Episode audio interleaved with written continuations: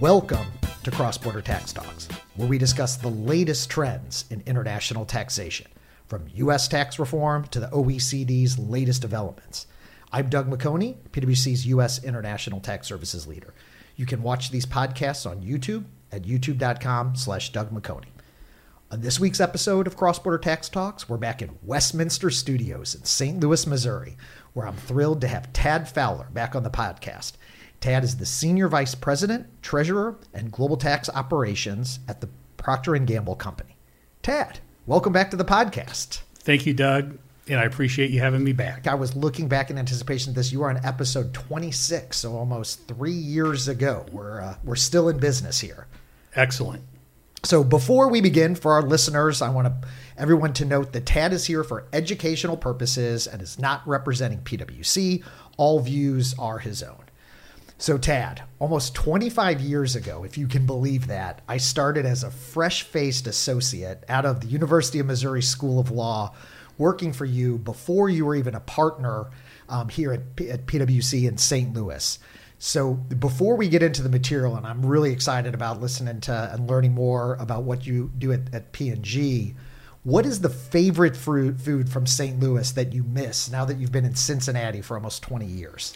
There's so much great food from St. Louis, so many restaurants I miss, but you know, it's got to be toasted ravioli, maybe followed by Ted Drewes custard. Okay. Those are great options. Toasted ravioli for my former St. Louis guests, it's a very popular, very popular choice. And, and I don't know if I would necessarily call that fancy, but uh, I, I certainly enjoy it. And as, as you well know, I lived in Cincinnati for five years, and I'm arguably a little embarrassed to admit that I, I do miss my skyline uh, chili. And I, I would kind of put that maybe in the same category as toasted ravioli as far as fanciness, but deliciousness. Fanciness, delicious, you know, uh, special to the place it comes from. Absolutely. But I'll be sure to get you some uh, some Skyline chili, Doug, right. in the mail soon. All right, that's right, because they have the canned stuff. They have the canned stuff. You now. don't find that here. I, No. I, I prefer it in the restaurant, I think, but I'll, I'll uh, reserve judgment on that. All right. So, Tad, really wanted to get your perspective over the podcast, really understand more about your role, both as the um, senior VP of tax as well as treasurer, and then you know spend a little bit of time about because P and G has has historically been very active in in engaging with policymakers and really kind of want to understand the state of play. Um, we're recording this here in the summer of 2022 a lot of potential changes um, that, that are happening. I mean, there's still some discussions about Build Back Better, which we'll cover. Lots of discussions on Pillar 2. That's a very, very dynamic area. And it's just an incredibly challenging time for all of us in the tax profession, whether we're advisors or whether we're representing clients. But I thought I'd start with really like, I'd like to understand, my listeners to understand, what's a day in the life like as a head of tax? It really depends on the day, but I would say broadly, Doug, the, the goal is to keep um, those stakeholders most important to us informed, okay, and try not to have any surprises, particularly as it relates to the C suite. You know, if I think about what I do on a day to day basis, a lot of it's just clearing paths so that other people can get things done, right? If I think about our priorities as a tax organization, certainly tax policy is a key priority, achieving tax certainty is a key priority, paying our taxes on time, you know, filing whatever reporting obligations we have on time and as best that we can is a priority. And um, obviously, assisting the business in making decisions. You know, our, our company is uh, management team is measured after tax, and so they are uh, very in tune to the tax consequences and implications of decisions they're making. And uh, we want to make sure that we're there to provide the support that they need in making those decisions. So, you know, any given day, it could be something new, right? It could be all of a sudden a Build Back Better is uh, light is back in play, and all of a sudden that becomes a priority. It could be that um, we've got a tax controversy that has came up over the prior evening, and so that becomes a priority. So it really just kind of you know in the role i'm in depends on who needs the most amount of help and i go there and try to assist and again clear the path so that they can continue to to move things forward and get things done Yeah, one of the things that you message, I want to uh, unpack a, a couple of those. Um, you had mentioned keeping the C suite kind of up to date on various changes. And then you also right. mentioned stability, certainty. Right. Um, and we're going to talk a little bit about some of these later in the podcast, particularly Pillar 2 and the FTC regs. But um, how do you educate the, the C suite on, on some of these issues, which are just very wonky tax kind of issues? And what is the approach that you take? Um, you know, for example, with Pillar Two or even these FTC regs, you know, that are just some of this stuff like the FTC regs kind of came out of left field. Right. Obviously, we've had a lot of runway with Pillar Two, but I mean, these are really complex issues, and these are non-tax people. So, what advice do you have for other VPs of tax, tax directors, on how you how you communicate that to executives? Yeah, it's a good question. I mean, the good news is P&G has been engaged in tax policy for a long time. I mean, even going back to the early 60s. You know, anytime there's major policy discussions underway, given it potentially impacts our competitiveness as a U.S. multinational, they're very engaged. So just through history and a lot of discussion, a lot of education, you know, we can get C-suite um, individuals to a level of understanding that allows us to go in and, you know, at a again at a layman's level, explain the issue, help them understand what the implications are to, to P&G, maybe to other U.S. multinationals, and uh, what it might do for economic growth, et cetera. And um, you know, it's not to say it's always easy, but over a period of time, with enough discussion, enough education, they get it enough to, that you can have a, a good dialogue. And then what about you had also mentioned engaging with the business? I think, you know, a lot of the challenges I've seen, and this is hard for me as an advisor because I've never been in-house, but I see, you know, the the clients that I work with, the taxpayers that I represent, oftentimes, you know, we'll get questions and that tax is viewed as like, no, no, you can't do that you know, we're going to create a permanent establishment. No, this isn't commis- consistent with our tax yep. model. No. How do you balance that? Because I know P&G is a very forward organization, as you mentioned, mm-hmm. just how people are compensated, and that certainly drives a lot of behavior. But how do you kind of balance the needs of the, the business with the needs of the, the tax department, and frankly, not just the needs of the tax department, but with just trying to comply and manage exposures? Yeah. It's a great question. I mean, I would say our goal is to never say no. Our goal is to present options. Okay. And it may be that the decision the business makes is no because it doesn't make sense on an after tax basis. But I think, you know, our business appreciates and understands the work we've been doing the last, call it 20 years to achieve tax certainty. And when you achieve tax certainty, that reduces risk. And when you reduce risk, that reduces the need to carry reserves for uncertainties. And that ultimately benefits the business through lower tax rates as it relates to management accounting. And so they can see the benefits of having an approach to tax, one that is um, intentional in terms of trying to be low risk. And so when presented with options as to, you know, there's there's one way you could do this which provides you tax certainty. There's another way you can do this that is maybe uh, more uncertain and therefore carries a higher risk, maybe carries tax reserves, increases your tax rate as a business. It informs them as to what decision they want to make that best supports the company from an overall shareholder return perspective. And so the, the goal is um, not to say no. The goal is to, to be very balanced and let the dis- business make the decision. But our goal is to make sure they've got all the facts and context to do that. Got it. Yeah, and I like that you started with, you know, the, we're all business people, right? Some of us, you know, tax accountants, tax lawyers, but as you're dealing with the business people, show them the numbers. Like, here's the potential exposure. Here's the after tax results, right. right. And I think oftentimes, you know, from the business people that I work, a, lot of people are above the line. And I, I had a podcast with uh, one of our consulting partners really talking about a below the line below the line mindset. Like hey EPS is is determined after tax right? And so it's really important for for those business people to understand what the consequences are. And I think to to the other important important point which I think you know not every organization does but if those business people are judged after tax, that that certainly drives the right behavior as opposed to above the line mentality. I, I think it certainly drives ultimately the right decision making. And, you know, I think an important point is there are very few companies whose management teams are measured after tax, Right. and and the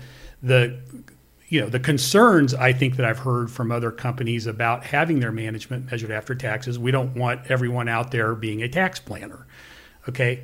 But I think it's important to note that you know our jobs as tax advisors to the company, our jobs as business um, decision makers is not always about, I mean, although tax is a cost, just like any other cost of the business, we want to be competitive globally. It's not about minimizing the amount of tax we pay. It's about it's about paying the right amount of tax and doing it in a way, and our planning is structured in a way that provides the most amount of certainty and predictability. I mean, there are probably things we could do potentially to lower the rate, but that comes with uncertainty. And I think we learned long ago that um, being in a world of uncertainty is not where we want to be because you've got to, you know, just from a pure financial accounting point of view, that requires you to carry tax reserves, requires you to carry interest on those reserves. And then when you find out that maybe you've been too conservative with respect to your concerns on risk and you release reserves, the market doesn't give you credit for those Right. because they're non-sustainable earnings. And so this concept of building reserves for uncertainty and then releasing them, it's a no-win situation for the company, for our shareholders. And so the goal of trying to to minimize risk uh, and be considered a low-risk taxpayer, you know, continues to pay dividends for us, just simply from the standpoint that, you know, we're not needing to carry excess reserves. Right. And um, this leads to, to the next question. You actually already covered a couple of the points that are in this, but P&G recently published your approach to tax um, that listeners can find uh, on the internet. We'll include a link in the in the show notes. But tell us a little bit about that. You've already touched on a few of the points, but also maybe the the why in addition to the what. Sure. Look, I think um, there's a lot of stakeholders out there from uh, from a company tax point of view. As you know, Doug, there's been a lot of um, headlines the last 10, 15 years about companies not paying their fair share. Uh, that certainly got the interest of boards on large multinational companies. It's gotten the interest of NGOs. It's gotten the interest of investors, creditors, et cetera. And so we felt like um, we could do ourselves some benefit by um, getting public around what is our approach to tax. And so probably five, six years ago, we, we published a two page document that basically went through here's Procter and Gamble's approach to tax. Okay, it articulated you know how much taxes we we pay, um, on, you know, kind of directly. How much do we collect and remit on behalf of governments? It went through our approach to uh, what's our stance on on tax policy. Okay, what what are our goals as we engage in tax policy debates? What do we think about the arm's length standard? How do we think about that? Um, we have legal entities in so-called tax havens. There actually are consumers that live in these Right, tax haven right. jurisdictions. But but why do we have legal entities in so-called tax haven jurisdictions? Um, how do we think about transparency with with governments that uh, where we operate? And so we felt like by getting sort of a, a minimalistic document out there, we could sort of facilitate a first line of questioning from stakeholders, and that actually proved to be pretty a pretty successful endeavor. But as we started to get feedback, and actually, I do spend a lot of time discussing our approach to tax with stakeholders. We've got a lot of um, sovereign wealth funds that invest in P and and they want to, you know, from an ESG lens, want to understand how do we think about tax. And so, through those discussions, we felt like we had an opportunity to improve that document. And so, over the last year, we we kind of updated it. Now we have a, a very nice 40 page document that goes through in a fair amount of detail, um, in more detail, what I just described. And um, you know, I think we released that a month ago, and we've already had feedback from uh, the B team. We- We've had feedback from a couple of sovereign wealth funds that it checks the boxes that they look for in with respect to companies they're looking to invest in. And so feedback's been good. It takes a lot of effort to pull that together. I'm sure. But but again, it's all about trying to get stakeholders comfortable that we do the right thing. We do that as a company, and it's, our approach is no different from a tax perspective. All right. Well, we're, we're quite a bit ways into the podcast, and, and believe it or not, I think maybe I've mentioned Pillar Two, but we haven't really gotten into it. And I, I don't want to get too deep into it, but um, on two podcasts ago, I had Dom Megna, who's one of our partners in our tax report leads our tax reporting and strategy group, and he really focused on the operational aspects of tax, which I know you uh, that's mm-hmm. what you do, right? A little different than the international tax technician that I am. Um, but but you know, obviously, we're getting ready uh, operationally as we think about Pillar Two and and helping our clients. Talk a little bit about um, how you're getting ready for future global tax law changes. Pillar two obviously comes to mind, but P&G is of a size that you've got Pillar one on the horizon. Mm-hmm. You've got Pillar one in your in your sights as well, although that seems to be slowing, you know, losing a little bit of steam. But right. talk about like, I mean, these are really revolutionary changes, and particularly, and we spent a bunch of time in that podcast talking about just the the opening balance sheet for constituent entities, right? This right. new accounting standard that everybody's going to have to, to comply with. But talk a little bit about in your roles as, as the VP of Tax, how do you get ready for, for these future changes and what are you doing? It's a great question. And, you know, you asked what I do on a day to day basis. A lot of it is trying to think forward and what, what skill sets, what um, transformations internally do we need to be able to comply with what might be coming at us. We see it a lot in the digital space. Many right. governments around the world are moving to, to digital reporting, digital compliance, and we've got to we've got to be up to date on that. If you think about a pillar two, it, it's know, I'll go back to country by country reporting. Right. Right. Okay. How did how did we how did we prepare for country by country reporting? You put together a multifunctional team, tax, accounting. Um, you know, even even treasury, human resources, and other stakeholders that are going to be important for you to pull the data together in a way that allows you to report C by C. Um, that was probably a year endeavor for us. And by the way, we have a pretty standard business model around the globe. Wow. If anyone should have been able to do it very easily, it would have been us. And that was a, a pretty big investment of time, people, and financial resources to put the infrastructure in place to be able to do that. And there was no, ta- just to remind listeners, for country by country, there was no actual calculation of tax liability, right? right. It was really just summarizing data to summarizing, share with multiple jurisdictions. Summarizing data. So you think about Pillar 2, and it's, it's a very similar approach. We kicked off probably six months ago a similar multifunctional approach. And as you know, Doug, there's still a lot of uncertainty around what Pillar 2 will actually look like. Of course. Right? The, the concept to reality is a fairly long bridge.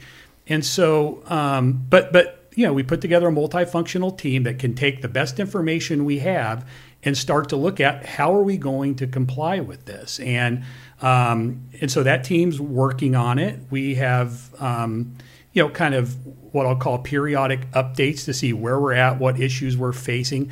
Again, the profile of our company is such as if anyone can do it, we should be able to do it more easily than others, just given our financial platform is consistent. We've got a data lake we can pull from. Um, and so it's it's probably not as challenging as it might be for, for others. But yes, it's a challenge. And not the least of which is is the work we're doing for not because – how we may evolve to a pillar two in the U.S. may not be what the standard that is set by the OECD. Right. So, um, or the inclusive framework, and um, but you know it still will get us a long way there. But you cannot underestimate the time and effort it takes to do these things. Right. All right, so let's shift a little bit. I'd like to hear a little bit about your role as as treasurer. Obviously, this is the Cross Border Tax Talks podcast, but uh, um, you know it's it's very common within large multinational organizations. I've seen for for tax and treasury for those um, lead positions to oftentimes be combined or one group to report to the other. Tell us a little bit about about you know the synergies of you being the VP of Tax and the Treasury, and really what you do in your capacity as treasurer. Yeah. Um, I wouldn't say it's a trend, but you're right. You do see more of this happening. Um, I would say there's a tremendous amount of synergies. We've seen those synergies. Uh, for perspective, um, you know, I've when I joined P&G 16, 17 years ago, we had 240 people globally in our tax organization doing nothing but tax. We probably had at that point 40 or 50 people in our treasury organization doing nothing but treasury. So you're talking close to 300 people. We are down now to about 230 people throughout both organizations through synergies we have found, whether it's through prioritization, whether it's through building a cross um, skill set within the two that allows us to understand the other organization's needs faster and quicker so we can make decisions quicker. And that's combined for tax and combined treasury? for tax Okay. and, and treasury. And so we, we've made a lot of a lot of progress in that regard just because um, I learned a long time ago tax and treasury need to be tied to the hip. Now I would say post US tax reform, some of those synergies have gone, okay, just simply because the ability to repatriate cash has alleviated some treasury constraints that existed pre US tax reform. But but look, I mean, you know, And just to make sure that the listeners understand that, because before TCJA, with our you know, deferral system, that bringing cash back to the U.S. could mean a 35% plus state tax cost, Exactly. as opposed to where we've got all this PTEP as a result of GILTI, and then the 245 Cap A DRD, kind of 956 has been relaxed on upstream loans. So it does certainly make sense that you're gonna you're not gonna maybe step on some of those landmines post TCJA that you could before. No, but there are new landmines that were created with TCJA. But, sure. but I would say, Doug, it's look, my number one job as a treasurer is to make sure we have liquidity wherever in the world we need it, whenever we need it. And you know, that involves wanting to and needing to, you know, move money where we're cash rich to places where we're cash poor. And even with sort of the relaxation of some of the US tax implications of that, there's still a lot of foreign tax implications of that. And so um, that synergy still exists. And so I would say, um, you know, my number one job as treasurer, make sure we're liquid um, and make sure that, you know, we can meet our uh, capital allocation needs broadly defined as our shareholders are getting the return that they want. So making sure we've got the money, again, where we need it, particularly the United States, to do uh, dividends, for example, and, uh, and redeploy those earnings wherever we might need it, wherever we're trying to, to grow the business. And as you know, and as you've learned over the course of your career, it, it's hard to think about moving money, investing money, borrowing money, lending money, capital infusing without without running it through the tax lens. And so that's where a lot of those synergies come into play. Sure.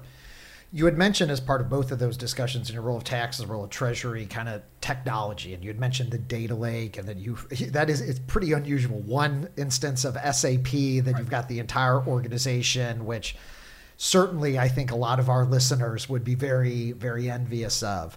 Um, but how has technology changed? I mean, I just think about when we started practicing together 25 years ago. Um, wow, uh, a lot has changed. Uh, I, do you remember when the BlackBerry came out and how excited I was of uh, about about the You know, you, Doug, you always had the newest and best technology, and you had the BlackBerry, and I'm like, that thing is a life changer, and I got one as quick as I could, and it really was a life changer. You know, it's interesting. I was having this discussion actually a couple nights ago with my youngest son, who's getting married in three weeks, but is uh, is in the profession.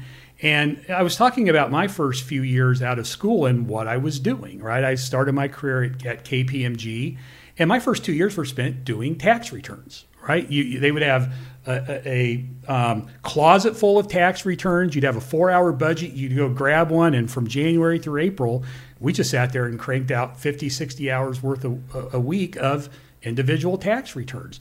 And it was a great way to learn, um, and it was a great way to keep chargeable. And um, and, and I was thinking about it. That doesn't exist today, Right. Right. I mean, just that simple task of preparing tax returns has been largely automated.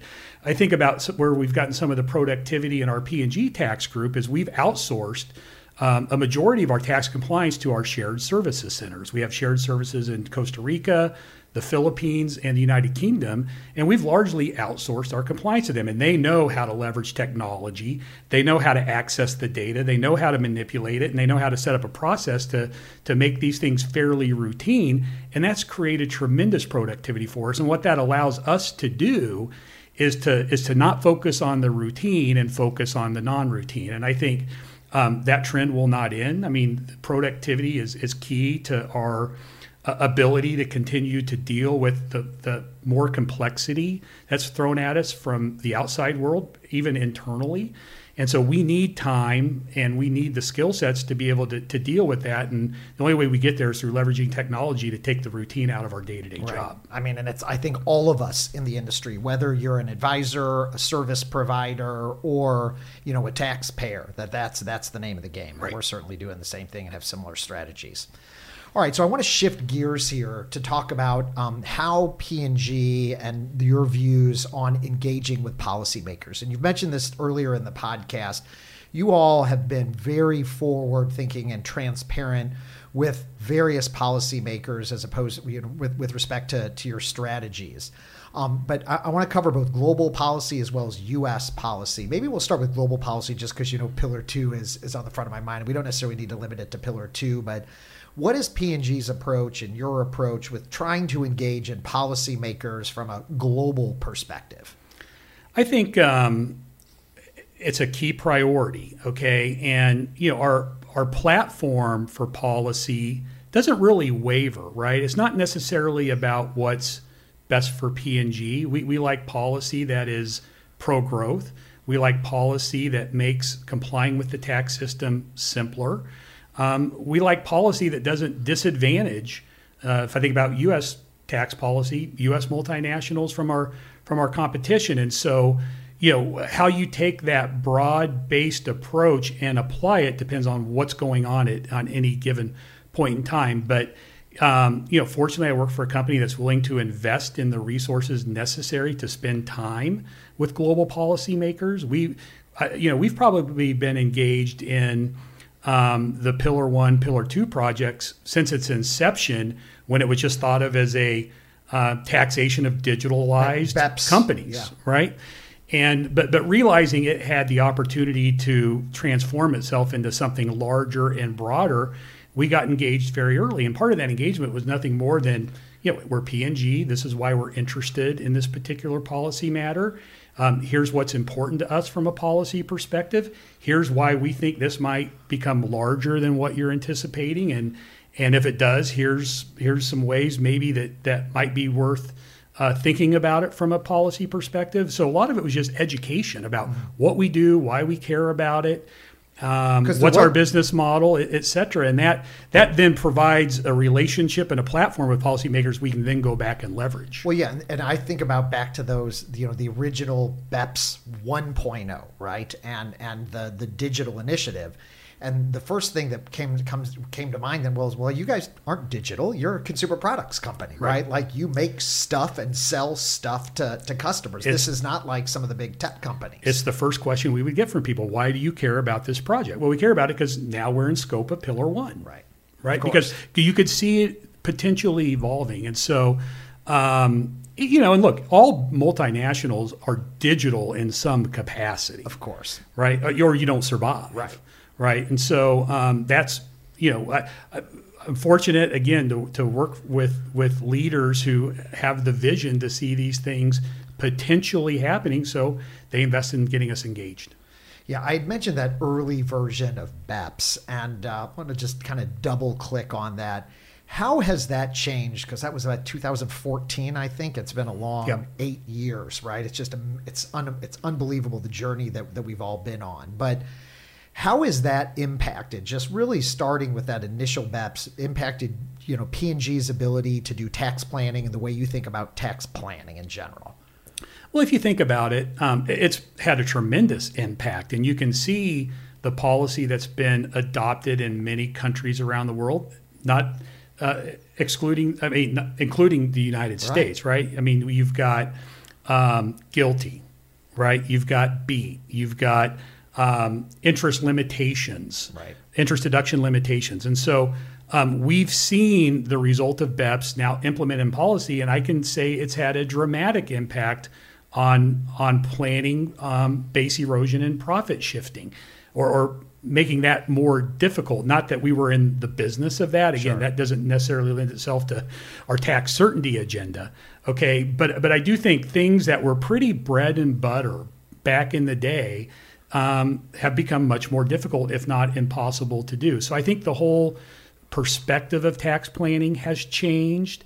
Um, I think I think it's accomplished its objective. I think it's still too early to for people to see that, and it is kind of difficult when you've had other very large policy changes. For example, the U.S. with the rate reduction. It's hard to compare what the world looked like ten years ago Right. to today when you've had such fundamental changes and even just the rate. And so, but I, I can tell you just personally, um, yeah, it's the things that we would have done 20 years ago, 15 years ago, 10 years ago, that would have been thought of as just bread and butter, Right. are very difficult to get done. Yeah, it's interesting to me, and I've made this point on the podcast before that it, it doesn't seem like policymakers really gave enough runway to see, you know, the interest limitation rules, the CFC rules, the anti-hybrid rules, the the the BEAT, for example, that we, that policymakers didn't really give a, a lot of time to see did those changes really impact and change taxpayer behavior and then they're they're layering on on pillar 2 and I absolutely agree with you from from an advisor's perspective that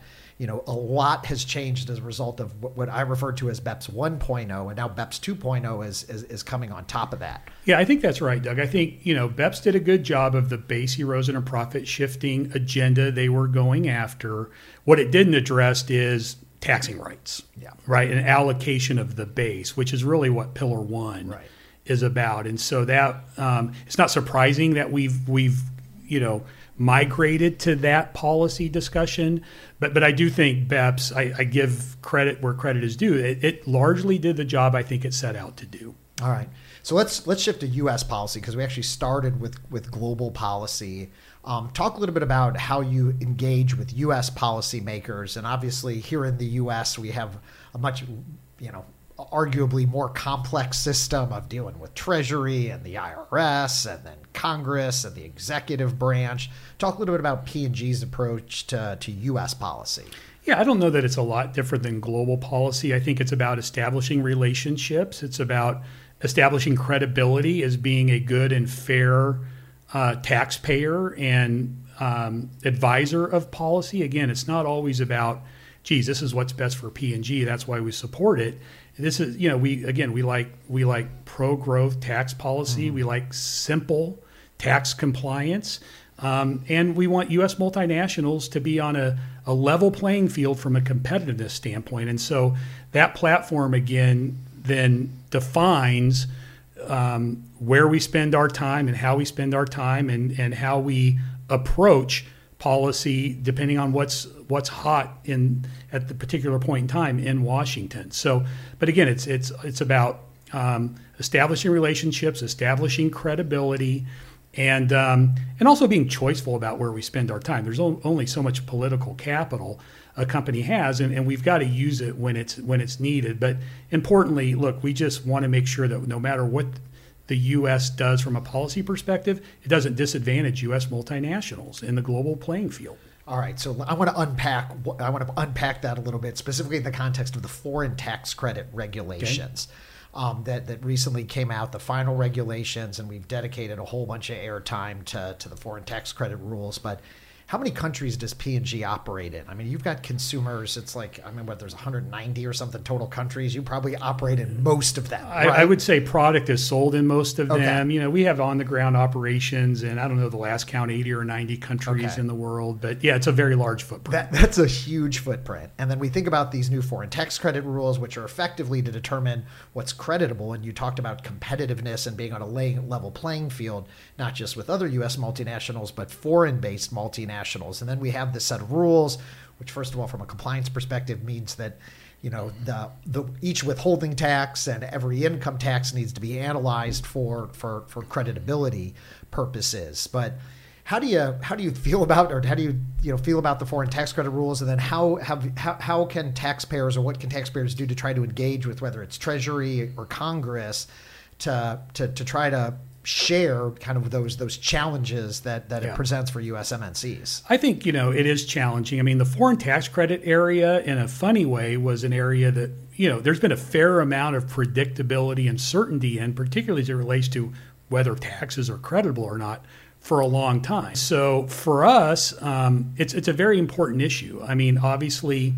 Um, with with respect to GILTI, you know, all of our intellectual property is owned in the United States, so we have a large royalty flow that comes back that is subject to withholding. We provide a tremendous amount of services in the United States for our affiliates around the world, so we have a lot of intercompany charges that we're billing out that that is bringing uh, earnings and um, cash back into the United States, but a lot of that is subject to withholding, and so um, it's potentially a, a fairly significant cost to P&G, which again our foreign competition doesn't have, and so our engagement's really centered around the competitiveness aspect of the regulations, the uncertainty aspect of the regulations. And although I have a fair amount of hope that we will progress in a way that will eliminate some of that uncertainty, I do think there's um, there will still be uncertainty, and I think there will be some policy issues left. I feel mm-hmm.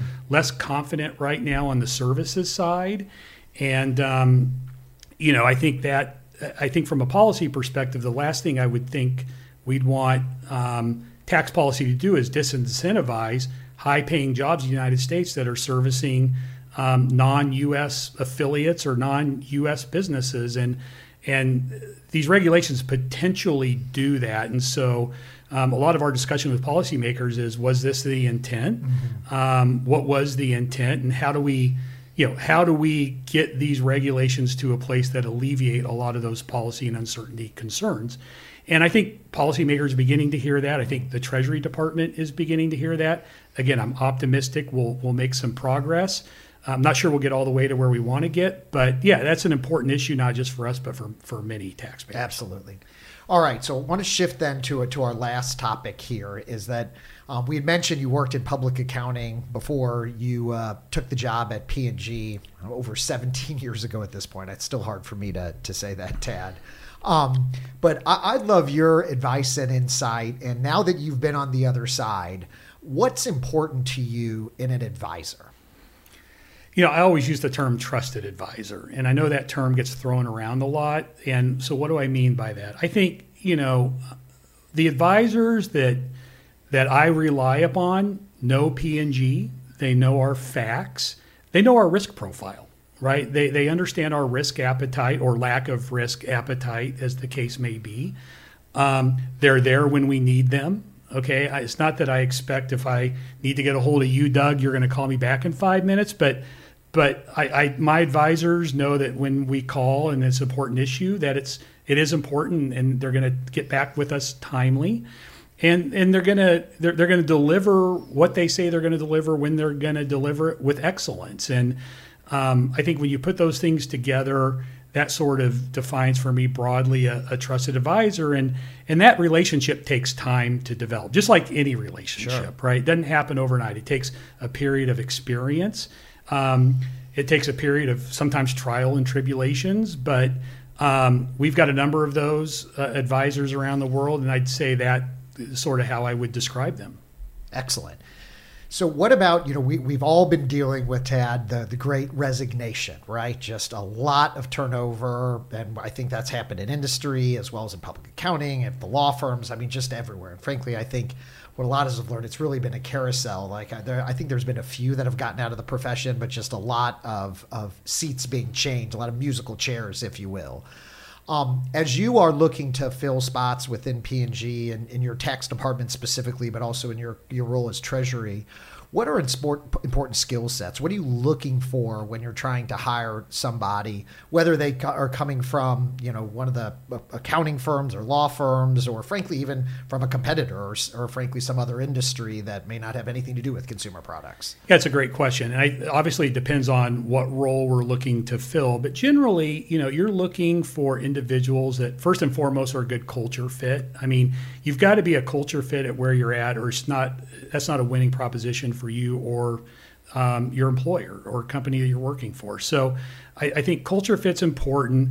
I think a passion for developing and continuing to develop your skills as well as skills of others is important. I think um, as you continue to progress in a career and have more influence, strong communication skills are important. And of course, we're a technical profession, so a, a technical skill set in some capacity that we can leverage is important, but I think we have the ability to to you know help people get to where they want to get from a from a technical perspective. But you obviously want to be passionate about continuing to build that skill. So um, that's kind of a base criteria. We're always looking for diversity in terms of experiences and skill sets and um, I think that the more people we can, you know, our tax organization is interesting. It's a it's a very um, it's a mix of backgrounds, right? We've got people that started their career in consulting or law firms that are now in house. We've got people that started their career in outside of tax within P and G in aligned finance role that are now part of the organization.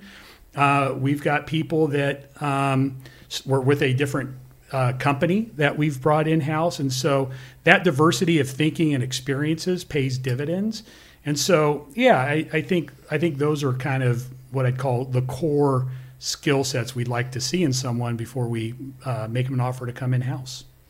Well, Tad, this has been a great discussion. I, I, when I sit down with somebody like you, I do wonder if we should think about the I should think about the three hour podcast format. I'm not sure that necessarily my listeners uh, agree with that.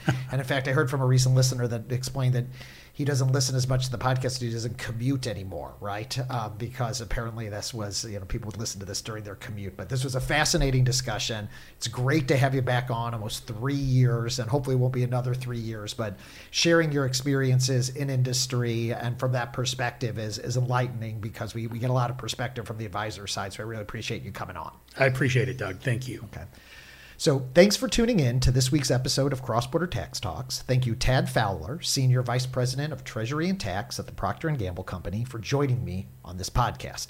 I'm Doug McConnell, PwC's International Tax Services Leader.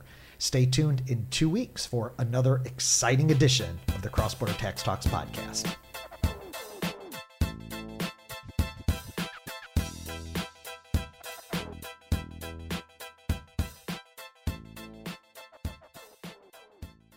This podcast is brought to you by PwC, all rights reserved. PwC refers to the U.S. member firm or one of its subsidiaries or affiliates and may sometimes refer to the PwC network.